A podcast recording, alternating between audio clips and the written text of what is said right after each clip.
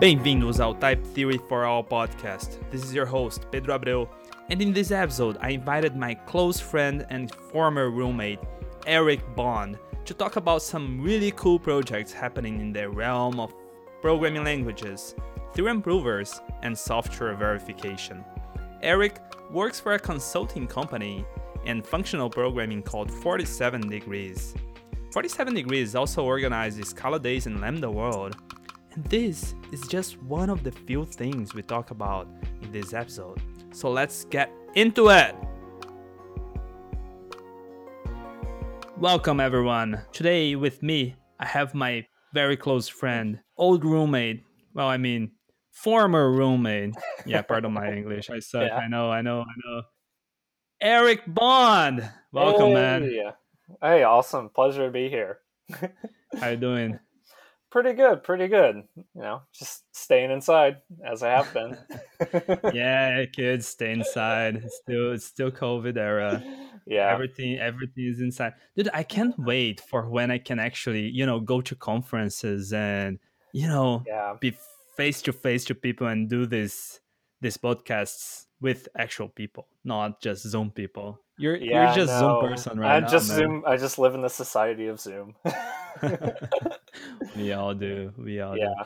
So, anyways, I'm gonna tell this little cute story of how we met because you used to be here actually, right? You Yep. you were here in Lafayette. We were we were happy together. Yeah. yeah. we, we we shared we shared advisors. We were both Mhm. working on Cedille. Everything was nice. And well, we went to Portland. We were we were roommates. We had some really good food over there. Do you Oh, have yeah. anything to say about that? Grassa. If you're in Portland, Grassa. That's that's the place. Oh, yeah. Oh yeah. And I have something else to say as well. Chicken Yeah. peanut curry. Oh, stop. absolutely. I, I you know what? I would be so sad. I hope those places. I- I hope those places, you know, are there after all this. They, I'd hundred percent go and support.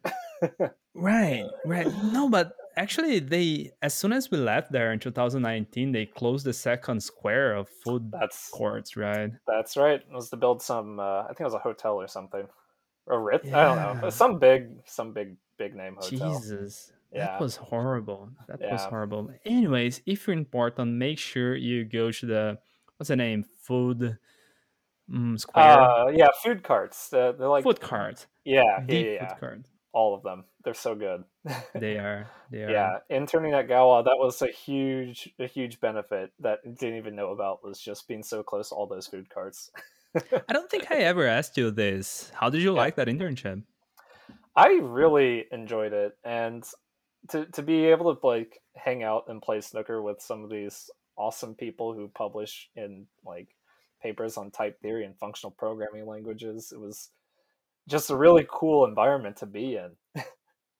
Yeah, and they're working on some amazing projects involving not only functional programming but also formal verification. Many of them, right? Oh, absolutely. And yeah, they, and they're they're known as like really good Haskell shop. Like, oh my gosh, their code is intimidating. They are no, yeah. Actually, if you look into the code base of Crucible, for example, well, we're gonna talk Mhm. more into details about this later. But oh yeah, Crucible is probably one of the most fancy Haskell codes out there. You know, like they Oh, use yeah. all sorts of language extensions, and it's just wild, insane, right? yeah. You just you know you know it gets crazy when you see the language extension imports and you got like 12, 12 lines at the top of your file. it's like, oh, this is gonna be a wild ride. well, we'll get there. We'll get there. Yeah. Let's talk about how. So you you after, after that internship, you decided to drop your masters and go for the industry. How did that? Yep. How did that go? How did that you make that decision? Well, uh, so I was dating at, at the time, and you know, I, I wasn't exactly sure. Was a couple of different things. I was dating at the time. I wasn't exactly sure what I was going to do after my master's. It was pretty much looking like I was going to go into work, and so I started hunting around, and was like, okay, well, I've done formal verification stuff in school. Where's this stuff in industry? And so currently, I, I am at a uh, functional programming consultancy called 47 Degrees, and we work in Haskell, Kotlin, and Scala. And it's been it's been a really fun time trying to uh, bring bring the the Church of Functional Programming to the the audience of industry. Church of Functional Programming. I love that. That's great. That's great. It's uh, Alonzo Church's Church of Functional Programming. great way to yeah. put it. Great way to put it. Yeah. So what what do you do there? What what is your work, man? So we're half in the US and sort of half in Europe or so. I, I take sort of contracts that come in based on like the expertise that people are looking for. So it'll be like a, a few me and a couple couple members like 47 consultants will go work for a company for maybe a few months or something. And when we get there we try to encourage best practices for them in terms of how how to best use for me scala how to do functional programming in scala how to uh, make your code safer how to make your code easier to reason about. And we teach them um, uh, right now we're actually running a we're running a book club on the the red book. It's uh, the scala and functional programming book for uh, a company we're contracting to. So it's, it's, yeah it's it, it's fun stuff like that. I actually had not really worked in scala beforehand.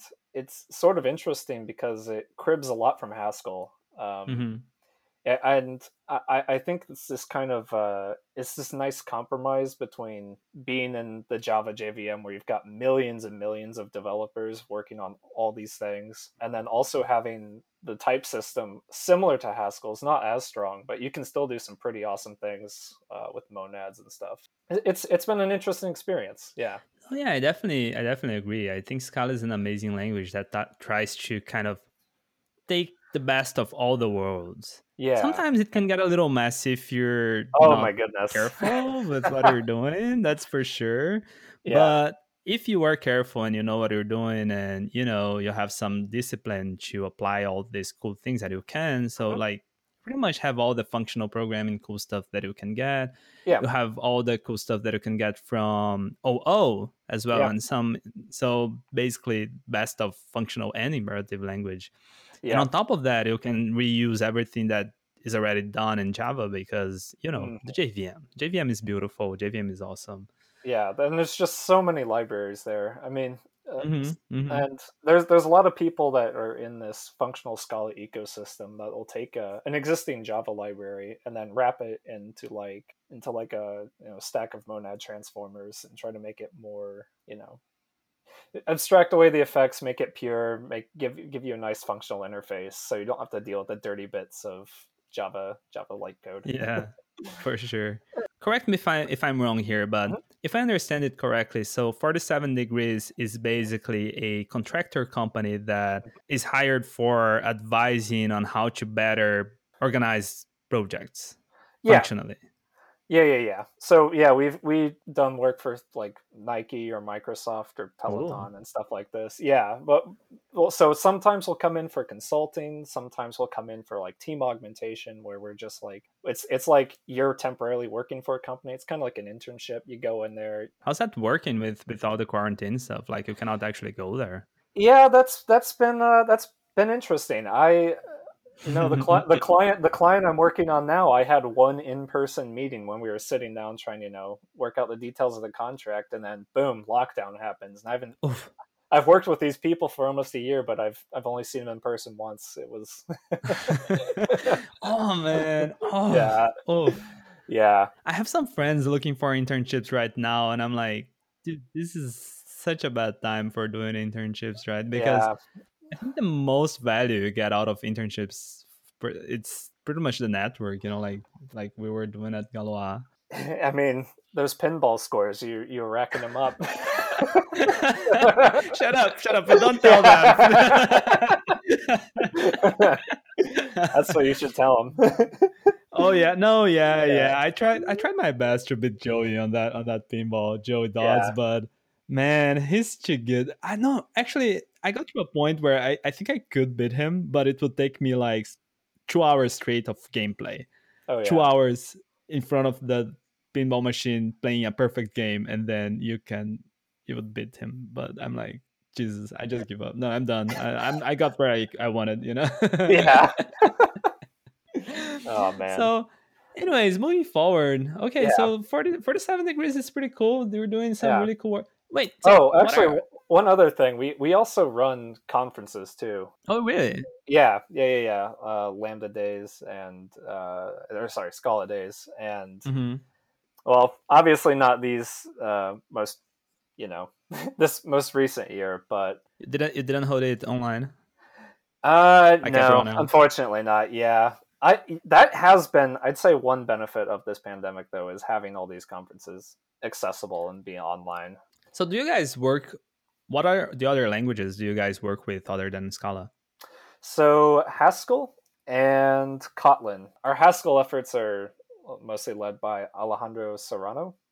Uh, he- and uh, I know he's he I think published recently on I think there was a paper with Simon Peyton Jones on something to do with Haskell type system like quantifiers. I can't remember exactly what it was, but no, he's been he's been working with 47 degrees for a while now. He's been leading our our Haskell efforts, and he's we also run this thing called the 47 Degrees Academy, and so he's been creating content and classes on what it's what are monads. So it's like online classes for Yeah, you know yeah. Haskell.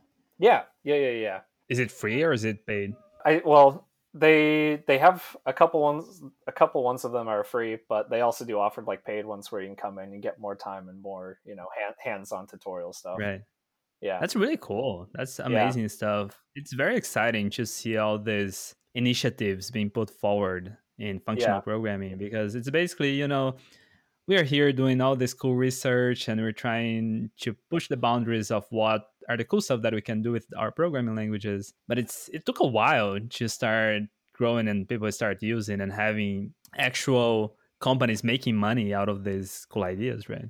yeah. Well, one of the talk about Haskell and application. One of the projects that he was working on was we have a framework for building functional microservices called Mu, and we have a Scala implementation and a Haskell implementation. There's actually a cool experience report that he and one of our other coworkers published, but it's it, it's it's it's interesting to see. Well, here, okay, we know academic Haskell like messing around with the types, but what happens if you need to like write microservices with this thing? What do you do? What kind of uh, you know, what does Haskell as a language give you in terms of features? And they do all these really cool things with like type level schemas and sort of like generate generating serializers and deserializers and stuff like that. And which Haskell makes that stuff much easier than uh, trying to bolt it onto other languages. What's type level schemas? I don't think I've ever seen that. You know what? I, I'd have to refer to uh, I'd have to refer to their project. I have not cracked open a can of worms yet, but I'm putting you on you on the the, Oh, the yeah, spot here. yeah. Well, so I can I can say that they abuse Haskell's type literal system. So you know how Mhm. you can uh, like you can lift like uh, natural numbers and like uh, yes like strings as types. Yeah. Yeah. Well, they basically do that with like records and stuff. oh wow. So like the actual schemas and yeah. So Mhm. it's Okay. yeah yeah. yeah. Okay. and so your val yeah your values are instances of the schema. So, anyways, as I, as as we were saying, there there is this very cool transition where many companies are starting to actually profit from Mhm. these really cool ideas in func- functional programming, and not not only functional programming, but the whole idea behind formal methods, behind verification, behind SMT solvers, and all of that. Oh yeah. So the whole idea that why I I wanted to invite you today is because since you are in this you are you know like in the eye of the hurricane you are Yeah. you are actually talking with all these different companies and talking with different peoples in in this very rich scenario in the company over there so I, I wanted to invite you today so that we can talk a little bit about all the cool projects work happening in pl happening in verification that uses idea behind type theory you know like these cool ideas applied in practice and Oh, yeah. We could come up with quite a few really cool projects that we want to go through today but the basic languages that we believe that are very important and worth to mention and Yeah. by no means we're going to be comprehensive in this list because Yeah. there is there are so many cool languages out there nowadays but we try to focus on the on the biggest ones and i really hope that this is not going to make anyone upset if we left anything behind, right? Yeah. Because we, we will definitely leave some some amazing Yeah. cool stuff behind. If you're a listener listening to this right now and Yeah. we left your cool project behind, please leave a comment in our website. And you'll just have to add it to another podcast. Yeah. another episode. There you go. yes. So there you go. I'll have to invite you again, and we have to yeah. have a second a second view. so the, Yeah. all the languages between the languages that we picked up here was in no order of importance. Agda, Coq, Lean, Idris, Isabelle, Haskell, Scala, Crucible, Saw, F star, Rust, Python, Julia, Racket, the LLVM, and C Sharp. I think we could even add Java here because when Java came out, it was this really cool type system that was supposed to be this safe system, Yeah. safe type system. And in a sense, it's it was it was quite revolutionary when Java came out because Mm.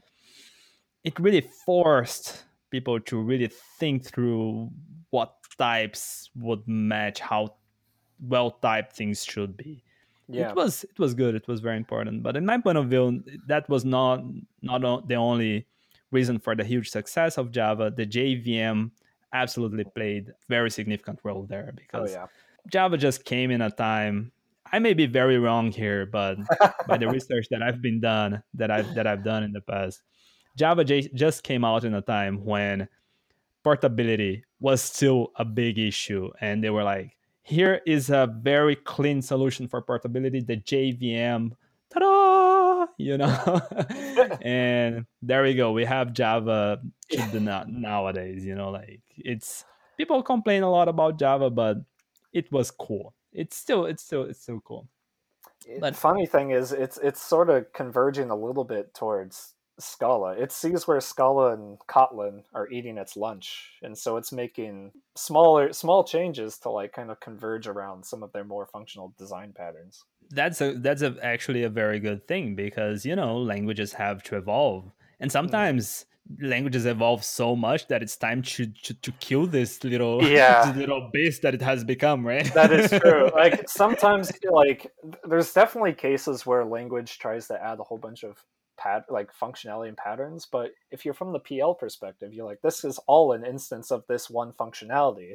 If you would have added that, you would have had of all these as a derivative, but yes. but you've boilerplated all these things on, and yeah, but then now in order for you to add that it has you have to have this huge dependency graph of how it's going to interact with all your other cool stuff that's already there and that you cannot by no means break otherwise yeah, the language just breaks for everyone like you cannot Yeah. do that so you know in a sense i think this is the this is the the very hot take of this whole podcast but in a sense for me that's where Coq is almost at Coq is a huge little beast by now Yep. i hope i hope no Coq developers listen to this but yeah. that's kind of that's kind of the reason that's kind of low key the reason behind lean if you look into it you know You, you know, Lean is. I, I- feel like in terms of popularity, I think Lean is going to take the younger generation of formal verification people. you think so I, I see it from like Twitter, like patterns, and quite frankly, how active their communities are in. mm-hmm. Like in Zulip, for instance, I, if if I if I leave my Zulip notifications for Lean open, I get like two k messages a day in of our notifications. Rather, in the Coq one is pretty quiet. I, but see, that's also like you know maybe it's just the platform for a certain type of people. So, I, in my I, I point mean, of it's, it's view- not a mailing list. It's not in the IRC whatever. But here's the thing. Well, Coq Yeah. has a, Coq also have a very active Zulip. Let's defend my my little boy over here. But yeah, yeah, my, my point of view, my point of view, the reason why Lean is so successful, it's growing so successfully, is because they're really good at advertisement. They're really good at oh, marketing. Oh, yeah. Their marketing yeah. is just you know they have articles all over the place. They have very Yeah. people are talking very strongly and like voicing their strong opinions about how things should be made and that draws a lot of attention i'm not saying this is bad and Mhm. especially because I've never written one line of code of Lean. Oh yeah, me, neither. I, I I've watched presentations just to see like what is this thing all about.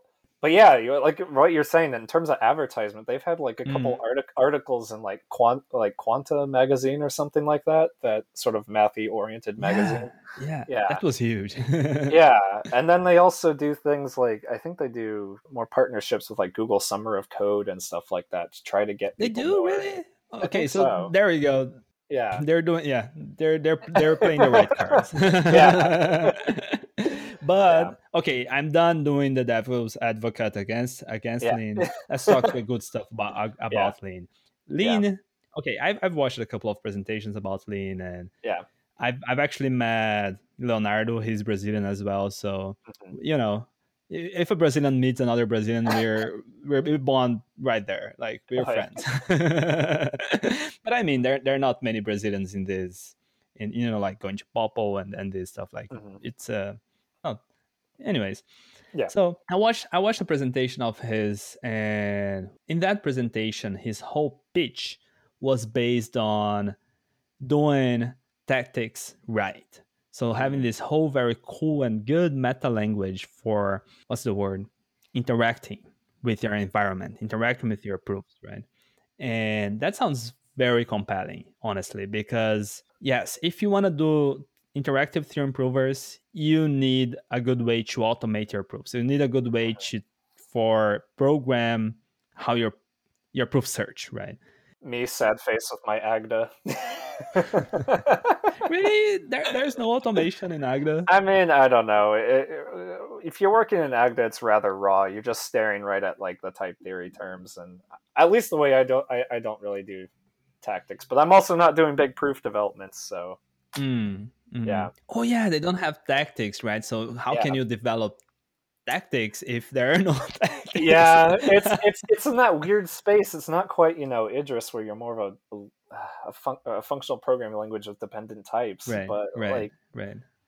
But they also I, I don't know. I mean maybe maybe philip wadler would, would be upset with that because uh, I, I think in his he does uh, program language foundations in agda and i think he does try to show here's how you could like you know try to mimic or create tactics in agda but it's definitely Hmm. no like certified programming independent types like it's no like Coq is definitely the winner in that space and yet I, I I I- don't know much about lean so but that's the thing yeah. like in, in agda if at least to me it feels like you're programming you f- it's easier for you to actually run your code because now in coq if you want to actually have a, ma- a machine executable then you have to go all through the hassle of extracting your code to haskell or Yeah. to ocaml there are some libraries that you can extract to c but that's another deal because it's not from the standard library but but yeah it's kind of it's kind of feels like a hassle to extract to actually run your code in your machine you know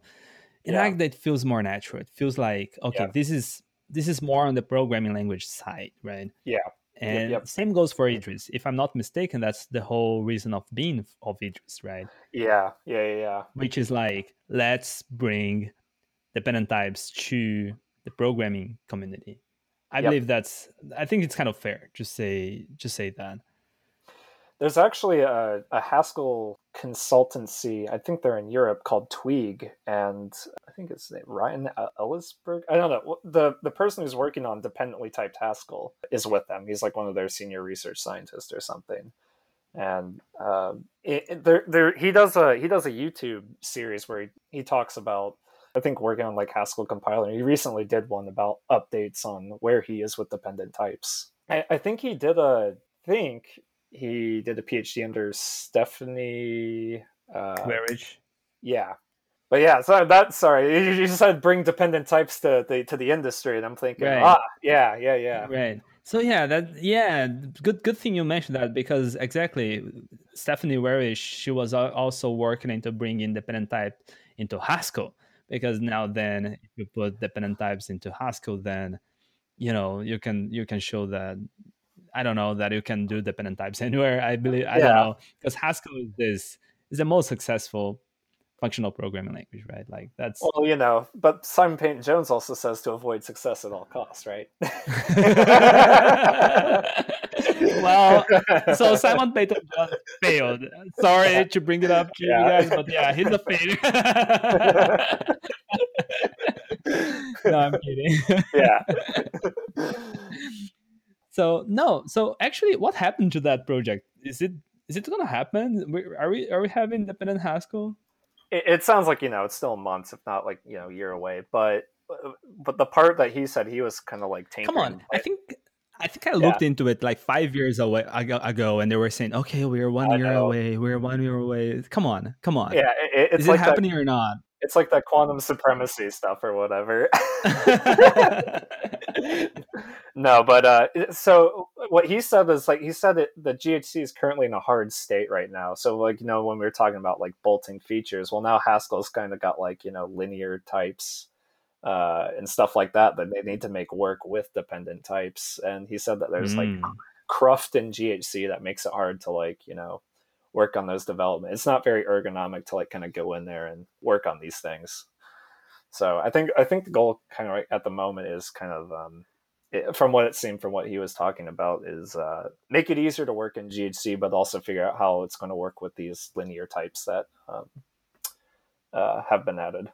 Well, one thing is for sure adding dependent types like that to this huge type system that Haskell is already sounds like a lot of work. Yeah. Not only because dependent types is tricky, but how all these moving parts interact with each other. Mm. it's no, yeah, it's yeah. there, there's yeah. yeah.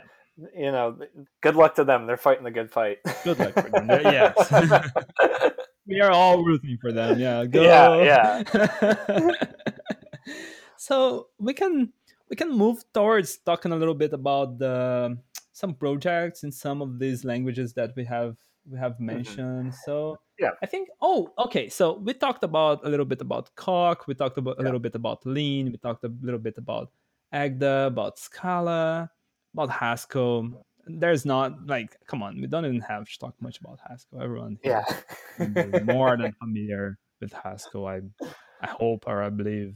And if you're not, go learn Haskell, man. Like you're losing, you're you're wasting your time. you know, it depends. I mean, Haskell's you know all those different languages depending on what extensions you add. well, oh, I was about to say, you know, they're they're doing these yearly releases on like what what is Haskell 2020, what is Haskell 2021 to like try to standardize like language extensions on a yearly basis. So joke is to me like like Haskell seems like it's multiple languages exactly. Actually, my yeah. my former advisor when I was doing my undergrad, he would yeah. he was very upset with Haskell. He was like, you know, I love Haskell and everything, but language extensions are just killing the language. That's his opinion. yeah. because I mean, that's the thing. Like in the end of the day, you start working in a Haskell project, and then all of a sudden you have to learn all this subset of a language like you have to learn a lot about a new new part of the language just because it's a language extension and everything can change all of a sudden like a lot changes with language extension so i yeah. kind of get his point he, he, he has a point it's it's tough it's a tough place yeah. to be at so um, that's something that's a problem for the next generation of programming languages to take care of i believe yep. because yeah. in a sense haskell is doing great with all those language extensions and we yep. all love haskell in a in a certain degree. And it's proven to be kind of it's proven to be malleable. What do you mean? It's you've seen the implementation of like liquid types, refinement. oh sorry, yeah, liquid refinement types. Yeah, linear types, dependent types. I it's it, it does its good job of being a a, a good test bed for research. Uh, anyway, sorry, right. you, you, want to transition off Haskell? We can we can do. no, we're we're coming back to this. I actually want okay. to talk a little bit about Liquid Haskell later on. Yeah. Because before we transition, talking a little about the the projects, we talked about all these cool languages, but there is one language that is quite dear to my heart. Yeah. That we don't talk that much. It's kind of like a forsaken interactive theorem prover that is out there and the far away and I feel like people just forget about Isabelle. Isabelle is Mm. beautiful. Isabelle Really? has such a beautiful automation of the proofs, Really? man. What what what would you say some of their core design philosophies are? What, Sledgehammer. That's Sledgehammer, it. there you go. Sledgehammer. Yes. yeah. Let's let's let's open a lemma. Let's try it Yeah. and let's sledgehammer. Nice. Smash it to pieces. So- nice. Yeah. So sledgehammer is a automation tool. That's it. Mhm. Basically you have you have your lemma you start your lemma you want to prove something right i want to prove that i don't know that my function terminates when i input 5 and it terminates with output 7 and let's do some induction on this so Yeah. you do you do your stuff over there and then you just hit sledgehammer and what Nice. isabelle does is really cool because it takes that proof state Mhm. right there and feeds to an SMT solver. And he's gonna do all his SMT solver magic. And boom, it yes or no. And it can even give you counterexamples with Nitpick, which is another That's tool nice. that is for trying to find counterexamples. So Nice. Isabelle is really cool. Isabelle is nice. Is it? I, when I was learning this, I, it was 2014. Oh my god, I'm getting old. But yeah. I was I was in Australia. So so the the people who actually uses this more is either in Australia or Germany because of reasons that are far I don't know. well, and- wasn't wasn't that that seL4 project based in like Australia or something like that? Yeah, exactly. They're Yeah. at NICTA. So I had I, I could do a, a internship over there. Mhm. And at the time it was called NICTA, but now it's Mhm. called Data 61. They changed their names. And they were doing this whole formalization of a file system. Oh, not file system, like the whole the whole OS. So Yeah. S SEL4.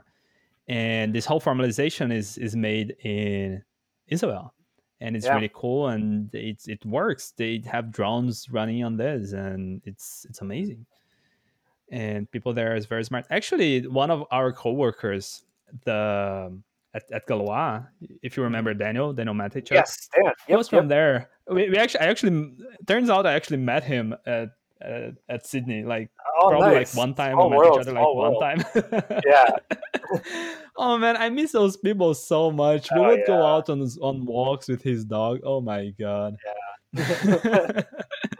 so, anyways, Isabelle is a really cool interactive theorem prover. And yes, people at NICTA at the time it was now Data 61 do some really cool stuff with it.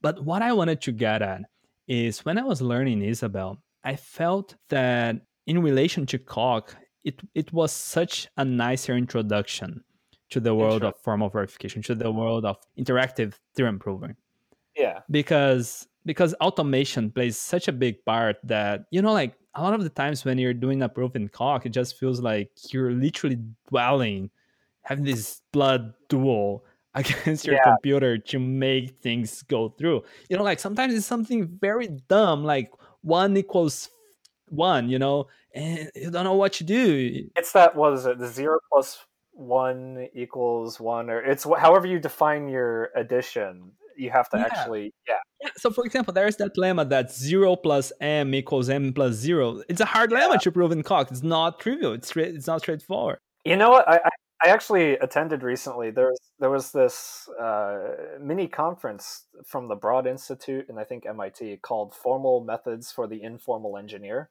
Okay. So they did uh, introductions to Z3 and Coq, and Ooh. people people people really like Z3 because they're like, man, this thing is smart enough to handle all the really like you know, I can I can just throw my queries at it, my like things handles it. They go to Coq and they're like, they see this exact same problem with like the zero plus one or one plus zero, you know, those sorts of lemmas, and they're like, well, why would anyone use this tool? So I'm, I wonder, like, so in Isabelle, like when you learned it, how how how how quickly did that automatic like uh theorem proving stuff like surface in the tool? So that's the thing. The whole tool is built around to have a nice, you know, a nice straightforward implementation of just giving it to the SMT solver, right? Yeah. Yep. Yep. So the whole the whole idea of the of, of this interactive theorem prover is Yeah. to have a good interface with the SMT solver. That's so interesting. even even the um, IDE that you use for it is built around having a good implementation for the SMT solvers and even like using multiple cores so that it can speed up to find your proofs oh, faster. Oh, nice. Very nice. And and it feels it feels so straightforward. It feels like you are working with the interactive the tool, not against, which is you know, what happens many times with Coq when you're learning. And to, to, be honest, I think if we're if people are going to see more industry adoption of these tools, I, I think it's those kind of ergonomics that people are going to want to see to see wider adoption. Definitely. Yeah. And one of the big ergonomics that I believe it's going to be the future, it's going to be how these these tools are going to come in practice for mm-hmm. the industry is definitely yeah. integration with SMT solver, integ- like automation. Yeah. Automation because proofs are real boring. Proofs are hard. You need PhD people just to do the proofs. Like, no, this is not how the real world works, right? Like, need faster. You need things to to be compatible, retro compatible. You know, like I cannot stop and do a proof that will take me six months to do for every iteration of my software. That's, yeah, they're expensive. That's impossible, right? No, yeah. yeah. exactly. So we need better, better automation tools. We, better, we need better tools to make it easier for us to, to do stuff. And another thing that Isabelle have that Coq kind of struggles is an archive of proofs. So in Coq, when you're developing, when you, when you develop something and you need to go outside and look for, you know, like, did someone already prove this? Is someone already implement the same problem that I'm having? You cannot find. It's hard. It's hard. It's hard to find implementations that go go well together and a big reason for that is the use of axioms. There are a lot of axioms in, in Coq that just don't don't don't go together. So if if your project uses an axiom, you have to be very careful yeah. if you can actually import that project because it can actually make your whole your whole theory inconsistent, right? Yeah. And I don't know how they deal with this particular problem in, Isabelle because I'm pretty sure they also have axioms, but they have this really nice archive of formal proofs. And I actually have the, their website open here. Let me pull it up in this in this website they have 160,400 lemmas proven about wow. all cool facts in math and computer science and they actually have a uh, an index here for the most used one so like list index co-inductive collections and regular sets landau symbols do you know what landau symbols are i just looked it up yeah i just looked it up it's like O big O notation for big numbers. That that's what I could get. If I'm wrong, please listener, please please correct me later. That sounds right. Yeah. So factorization, abstract rewriting, automatic refinement, Jordan you know, normal the, form. What is that? No idea. Some some matrix thing, I think. But I, oh, yeah. I have a que- I have a question. Is this is this like? Uh, do, do you know what Hoogle is for Haskell? It's better than Hoogle. Mm, is that true? I'm not sure. It's similar. Yeah, it's similar. But it's it's kind of like uh, you can you can search a type to find like a a witness to the type or something like that. I'm not sure. I never use this. yeah. Well, yeah. I mean, yeah. You can definitely search some cool stuff in here. That's awesome. That's awesome.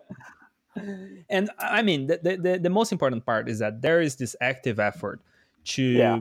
put the developments in one place so that people don't have to redo their work and this is always very important for software development. Therefore, it's also important for proof development for sure. Yeah. For sure. Absolutely. And that's the thing I kind of feel in the Isabelle community is that they're very concerned and they're actually thinking about what does proof engineering means because yeah. they are doing some big ass proofs, man. They're doing yep. some very big proofs.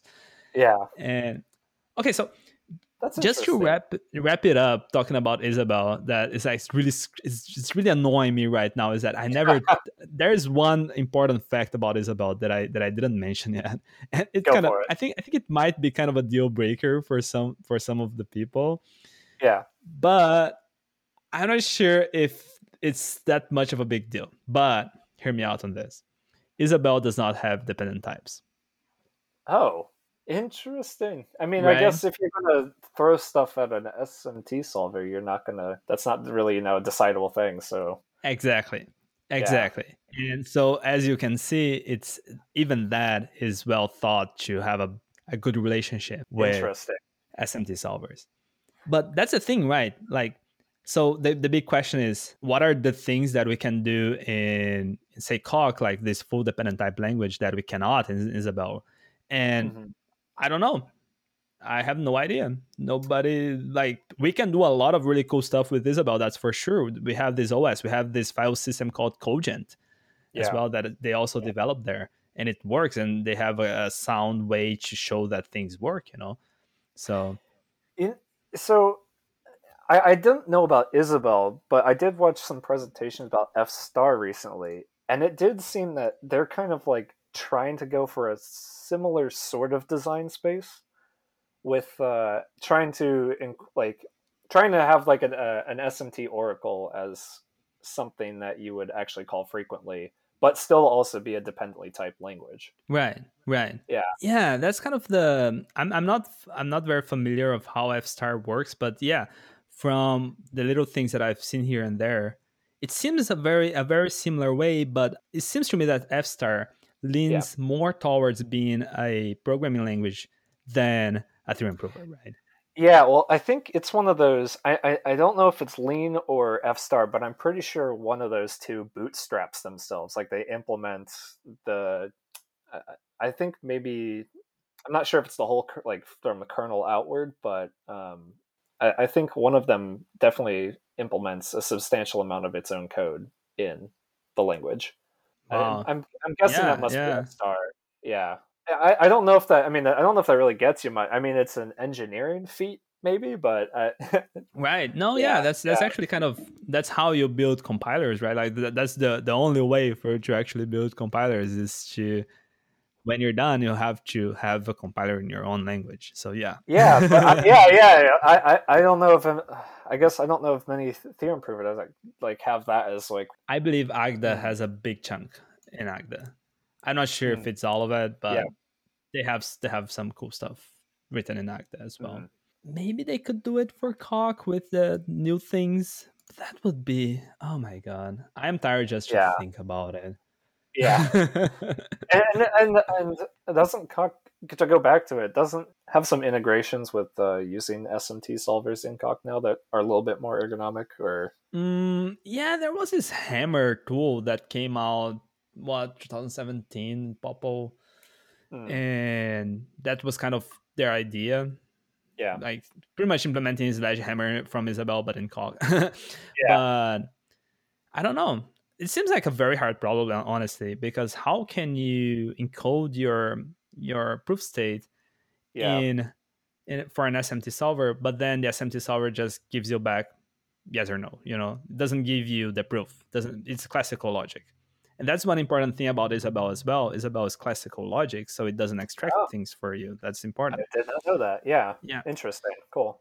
So actually using these things in Coq sounds a lot harder. A lot harder because yeah. you still need the, the, the the actual proof, right? You still yeah. need the actual what's it what's the word? It's the um, the witness, the witness, uh, witness, the witness exactly. Proof. Yeah. Thank you. I'm sort of interested in I don't know how well their efforts are going, but in the Twitterverse, I do see more people trying to apply like machine learning type search problems to find proof terms. Yeah, it actually sounds like a very good question, you know. Yeah. Actually. Yeah. So, I mean, I'm not a big machine learning person myself, and I don't know how well they're capturing the domain, but I, I do see more more chat in that space as maybe some sort of like ML search based proof tactic. Okay, we are already 45 minutes in this podcast maybe with some editing this is going to change yeah. a little bit so we still didn't start talking about the different oh, projects sure. that like the whole our whole planning of the episode went downhill yeah. because we started talking about like we got super excited talking about the school languages and it's I just fine like uh, we're just recreating Andrej Bauer's uh, every theorem prover uh, seminar series, but, but podcast style. yeah, kids version, right? Because yeah, yeah, yeah. I, we cannot compare with those yeah, games. No. yeah. Wonderful seminar. I hope it's. I hope it's on YouTube. I, th- I think it might be. So, but, what's the uh, name again? Uh, it's And- uh, Andrej Bauer's. right, right. Sorry if I'm mispronouncing the name, but it's I think it's called uh, Every Theorem Prover, and he did that. Every the, Theorem Prover, right, yeah, right. Yeah. I was following for a little bit, but then like I don't know, it was just some random times that I'm like, yeah, there's a lot of a lot of catering to uh, uh, European times, time zones. Okay, so let's start talking about about the projects. Let's how Yep. about start with Agda because that's how our list was made. Sure. so some cool projects that we can find in the Agdaverse, Agda universe.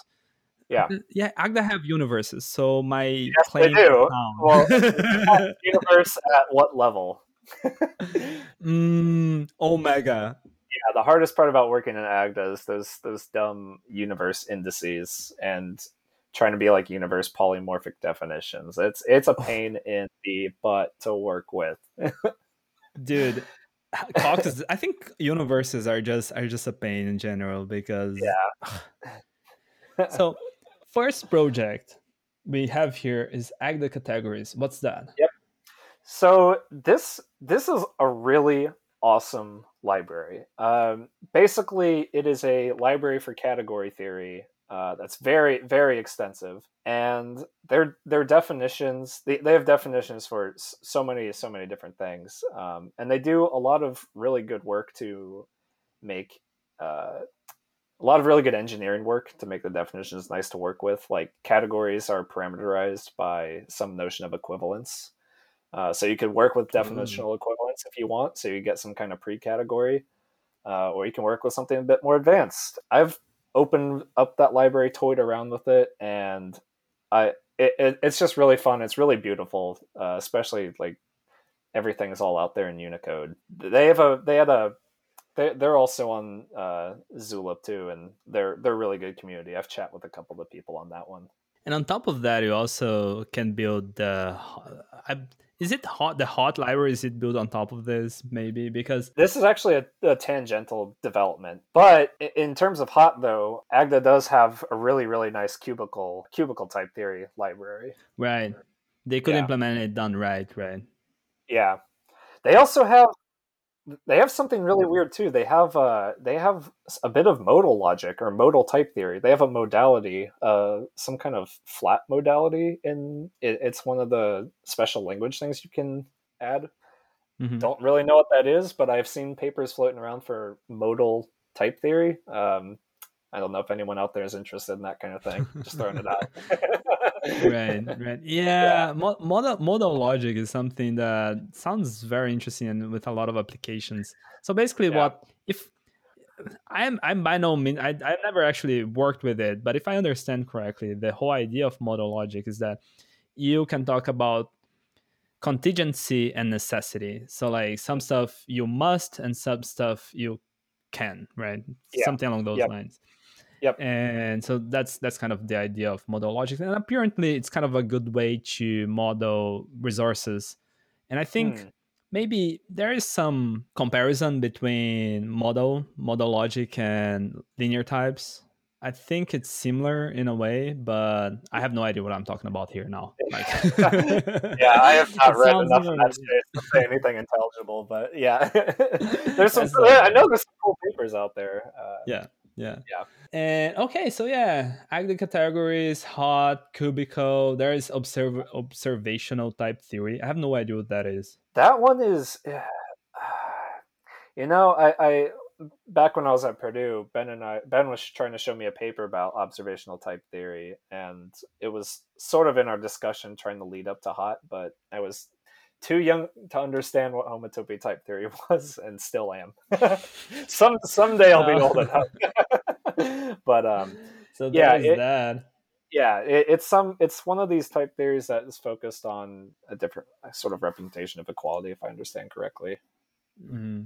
okay Yeah. fair enough Yeah. and another another cool very cool thing that's also implemented in agda i don't know if you knew if you knew that but Cedille Mhm. is implemented in agda did you know that uh yeah there's the uh i think the iowa agda standard library or something like this and Yeah, so they use that to, to implement Cedille. And the idea was that maybe someday they would be able to formally verify the Cedille code Mm. base, but I don't Yeah. see that happening. Like uh, a theorem prover, a theorem prover gets very, very hairy very quick. Yeah. So, mm, but well, for those who doesn't who doesn't know, Cedille is this other interactive theorem prover that is Mm-hmm. supposed to be to have a smallest calculus possible, like as small as possible. There is no other theorem prover as small as Cedille. That's let's stop there.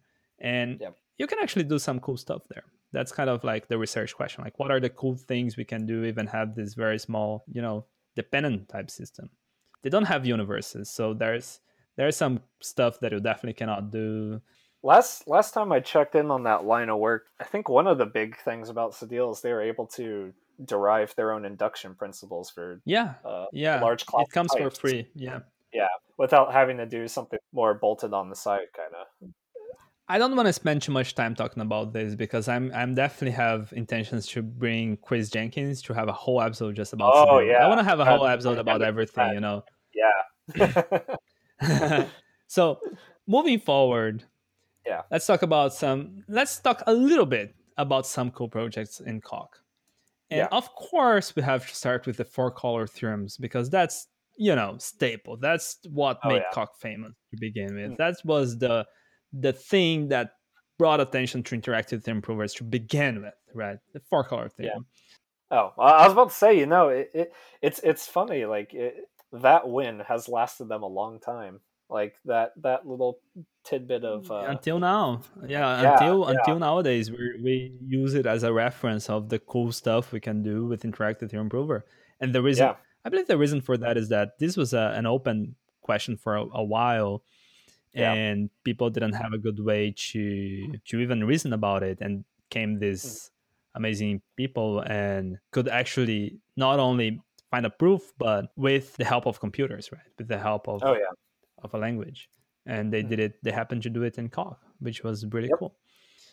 And then of course we also have to mention CompCert for coq right? So CompCert is the c compiler. Is a c compiler and huge almost everything of CompCert is formally verified. Last time i checked i might i'm pretty sure about this. I'm like 95% sure that there is only this one part that is not formally verified which is the parser Yeah. and there are a lot of benchmarks on you know comparing different compilers for c and CompCert was the best one for them the best the only problems they could find was actually in these parts that were not verified uh, meaning the parser Well, I mean. Yeah isn't isn't the tough part there too that the the C language like has some standards, but there's still like undefined behavior in some of those standards. Yeah, I'm. Yeah. dude. That's that's another plan I have to invite someone that knows C very well, just to have a whole episode just roasting C because of those undefined behaviors. I mean, dude, it has so many undefined Yeah. behaviors. Ugh, Yeah. ugh, it hurts. It hurts. Yeah. Watch out though, you know, we lose our C people, everything else is gonna crumble out from underneath us. no, we're gonna we're gonna have Rust. Rust is Yeah, we'll coming along Rust, the way. Yeah, since Mozilla, uh, the Mozilla team for Rust basically disapparated, but it seems like Microsoft might be kind of like taking taking them on and uh, facilitating its Mm. growth. Yeah, That sounds. I like that idea. yeah, I don't know. Just eh, I, I, I I'm I'm biased here. Really like the idea behind Rust. They're using some really Yeah. cool type type system stuff. So oh yeah, there is another cool thing, another cool project in Coq, and I I don't know if we put it here just because we've been reading papers about this recently, but it, Yeah. it feels very biased. It feels very Yeah. biased to have interaction trees here. Yep. Do you wanna do you wanna explain the listener what interaction trees is all about? I, I think so. uh, The the why I put interaction trees is one. You know, I recently read a paper on it, but I I also think that it's this really elegant way to represent a program and its semantics. So basically, what the the, the core of data type of what an interaction tree is is a co-inductive tree that you can use to represent divergent programs and Mhm. the series of effects that those programs emit and there's there's a whole paper on interaction trees and a, a new one as of POPL 2020 that combines them with Dijkstra monads. Um, that That was 21, right? I, actually, yeah, it might have been. Yeah, it was Yeah. Yeah, yeah, yeah, it was right yeah. because the interaction trees paper was was that 2020 Am I am I am I lost in the I'm lost in the COVID time vortex? it's still, we are still in 2020. Yeah, I definitely yeah. agree with you. yeah, yeah, but yeah, I think that one's I think that's an interesting data type and paper to to check out how how you can model non-termination. Uh, yeah, yeah, yeah. yeah. yeah.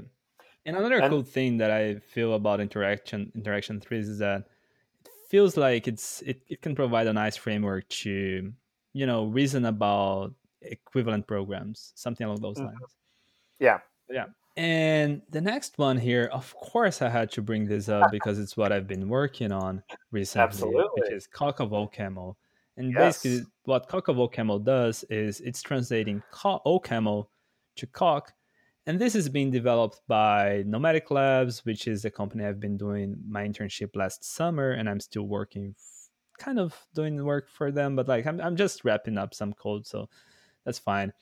Nice. And yeah, I'm, I mean, I, I want to publish out of this as well. So like, I need I need to to have something good out of this. But the key idea of coq-of-ocaml is okay. I have they have so Nomadic Labs is behind the Tezos cryptocurrency. So they have this whole language for for smart contracts in, in their implement in the middle of their implementation, and they want to reason that on the correctness of those of those things. So in order to do that, the idea is to translate from OCaml to Coq, and in Coq world we have you know we can prove things. Voila. So it's it's a really cool project. I think oh, yeah. we can stop talking about about Coq here. Everyone is probably yeah tired to know all the cool stuff around Coq.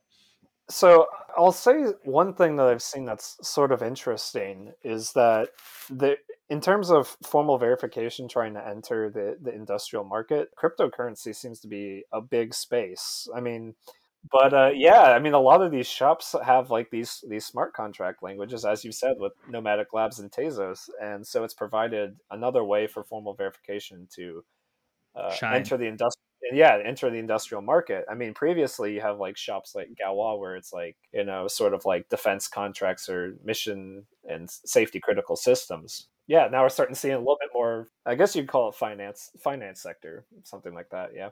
Yeah yeah. I definitely agree with you like it's, it's actually something very excited to be talking about because this cryptocurrency stuff has a lot of money. They're bullish on what formal verification can bring to the table because th- if there is one thing that I want to formally verify it is my money, man.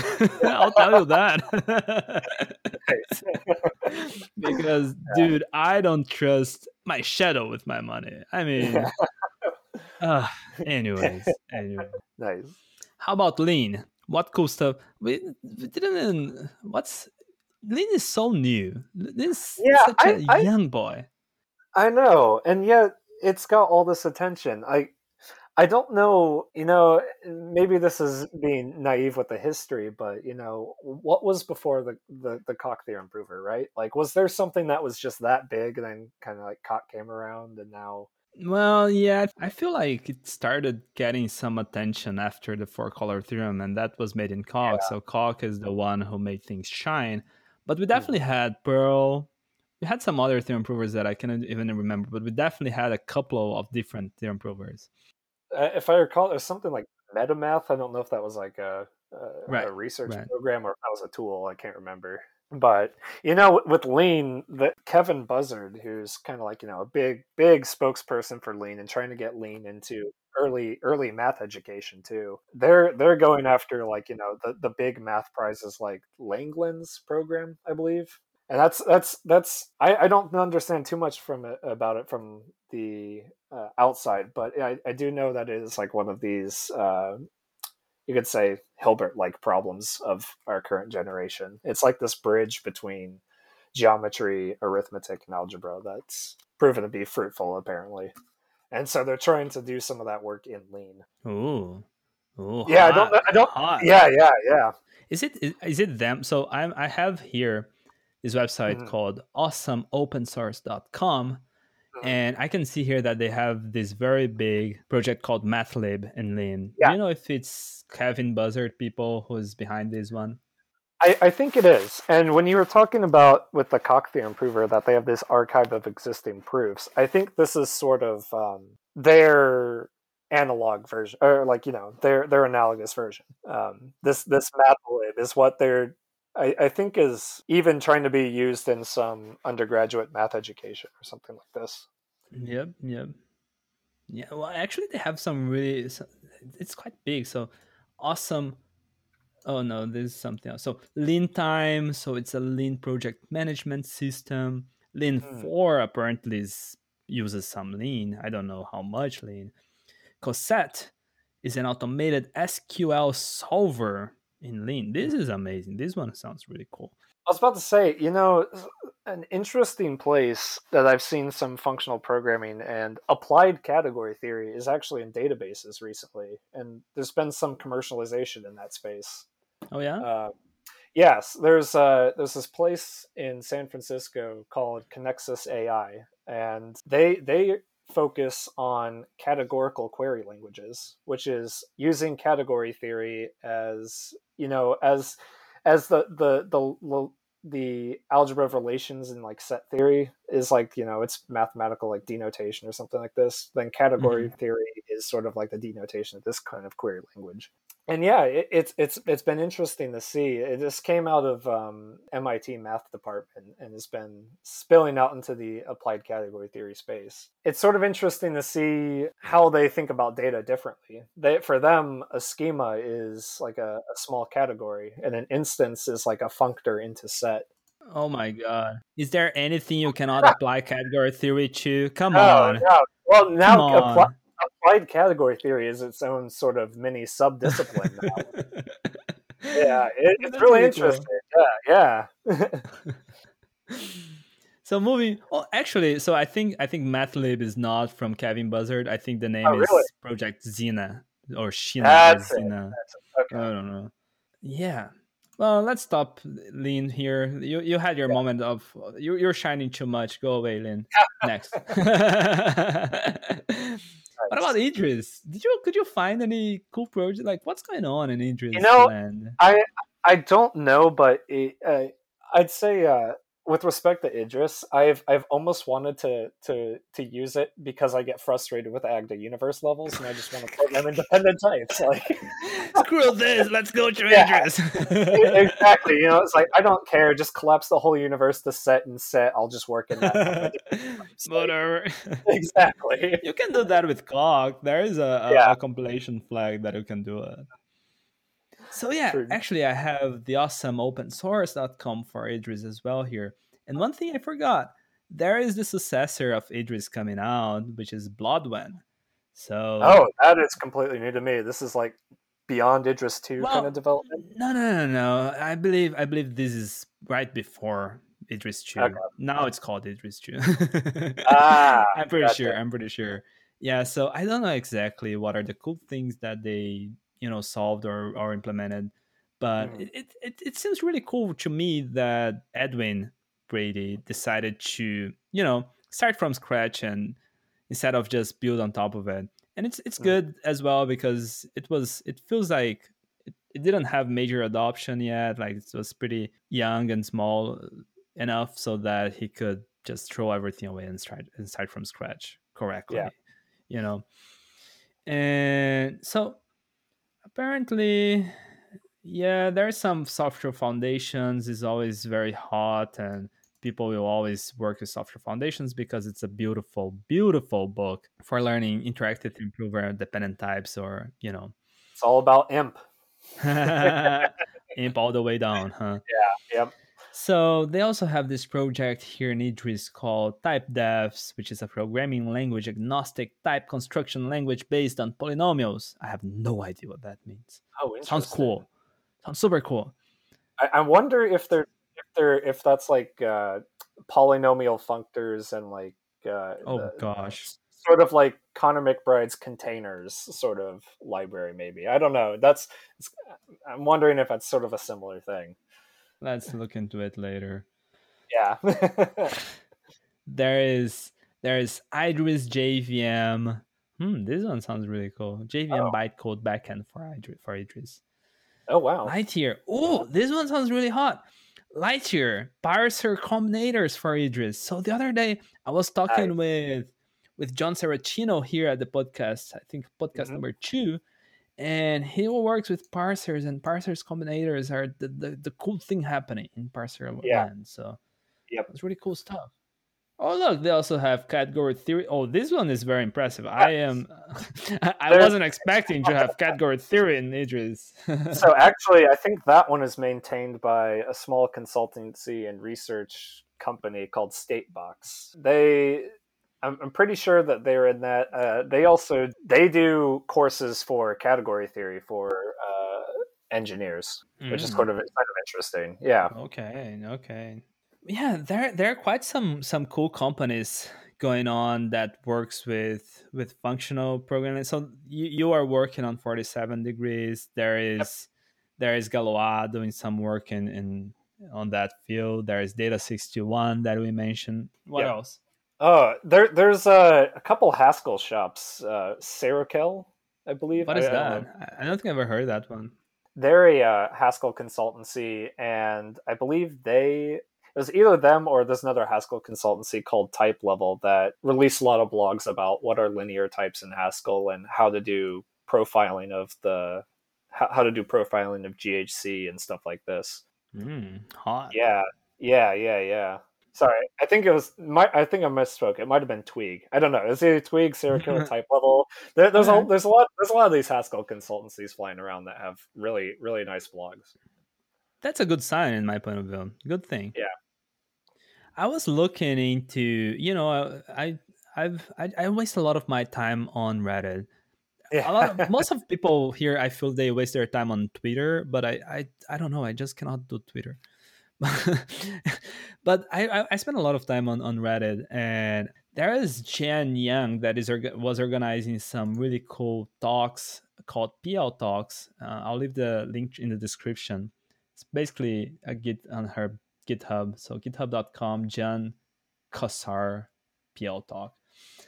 And they had some really cool invited people over there. But the reason why I'm bringing this up is because this Jean Yang, she just recently opened a really cool startup. And the, the whole idea is how to build to build APIs properly. And the name of her of her startup is Akita Akita Software. Akita Software. Interesting yeah nice yeah. sounds really cool stuff oh there is this one thing that i believe you can you can talk a little bit because you were yeah. you were looking into this yep what's the deal with Arend Arend to improver yeah so a, a co-worker at 47 and i were we were looking at you know theorem provers and stuff and we we we took a little dive into Arend because uh, you know he he primarily works in Kotlin and I work in Scala during the day. So like, all right, what does JetBrains have in in the space of uh, theorem provers? So Arend is Arend is I, I, I it, it's pretty nice. It, it can implement uh, cubic. It has an implementation of cubical type theory, but it's it's it doesn't feel like a well polished theorem prover. Um, Come on. Yeah, yeah, yeah. You're supposed to talk good things here, man. Come yeah, on. yeah. I mean, okay, okay. I'll, I'll say. I mean, you're comparing it to like you know the uh, the big ones here that we've right. had on. You know, Lean yeah. that has like Microsoft money. I mean, mm. come on. yeah, yeah. But, come on, no, no, come on. This this one ha- isn't JetBrains. Come on. JetBrains is the one ID nowadays, right? Like, who does not use IntelliJ? Everyone uses IntelliJ. IntelliJ is the is the one ID out there nowadays. Yeah. Come on. Yeah, so I don't know. It it was an interesting. You know, in a lot of ways, theorem provers are kind of like these like research artifacts that they're hard to install on your machine and whatnot.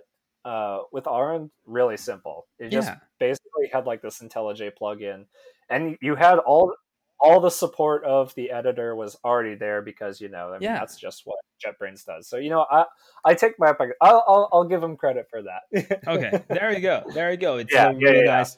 It's it's a you know maybe let's let's say it's a prototype theorem prover. Yeah, but it has a, I, a very nice interface because of JetBrains.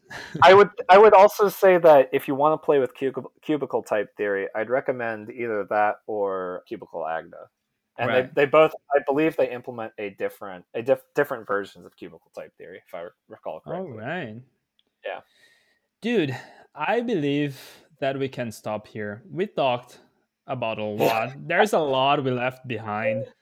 I we know.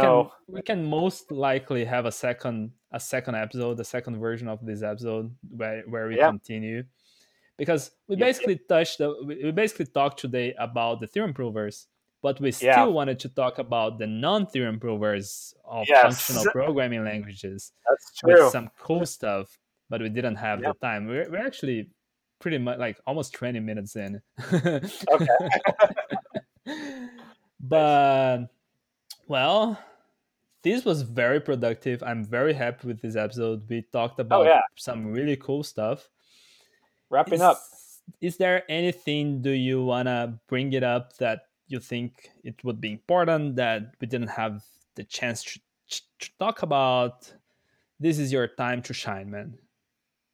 So I, I guess I'd like to say, you know, COVID's COVID's been hard, hard time, you know, and it, it's you know made us all feel isolated. We're all at home, but I will say this: if you're listening to this podcast and you want to learn more, go and check out all these beautiful, beautiful seminars of uh, functional programming, uh, type theory. There's like academic seminars like the Strathclyde Mathematically Structured Programming Group. There's series about theorem provers. There's like what 47 degrees does. There's like 47 Academy if you just want some functional programming knowledge. There's all these beautiful resources out there. And I, I think we're living in this really weird time where we, we just have this big boom of uh, awesome online interactivity. And you know, while COVID sucks, I think I'd say take take advantage of that. Yeah, maybe I could like work with you and post some links to some cool stuff. yeah, so that that summer school that I was talking about, it's called Midlands Graduate School in the Foundations of Computer Science from 2021. It's gonna go through Yeah. the 12th of April until the 16th of April. So Yeah. if you're interested in this sort of stuff, they're gonna have classes on category theory, type theory, proof theory, homotopy type theory, inductive and co-inductive reasoning with Isabelle/HOL, effects and call by push value, formal modeling and analysis of concurrent system. Those are the classes they're having. Very, Awesome very stuff. cool stuff. mm-hmm. Absolutely. So yes, I definitely agree with Eric. Take full of advantage of us being in this virtual era where we don't have a physical shape anymore and everyone is just a Zoom image. We're all the citizens of Zoom. Also, there's also this uh, this podcast, Type Theory for All. I heard you could listen to. you should definitely listen. If you haven't checked that out, I don't know what you're doing here. Yeah. so thank you so much, Eric, for Yeah. being here. I hope we can we can do this again in the near sure. future. Anytime. Sounds good. Good night. I hope you guys enjoyed this episode as much as me and Eric enjoyed recording it, because as you may have noticed, we actually had a lot of fun coming up with here. However, we are kind of low key afraid that we made some major mistakes during this episode because we were talking about some projects that we don't have any expertise in. So, if you could notice any major mistakes that you would like to have amends, please leave a comment in our website www.typetheoryforall.com and I will make sure to make the proper amendments in the next episode. Thank you so much for listening. I hope to see you next time.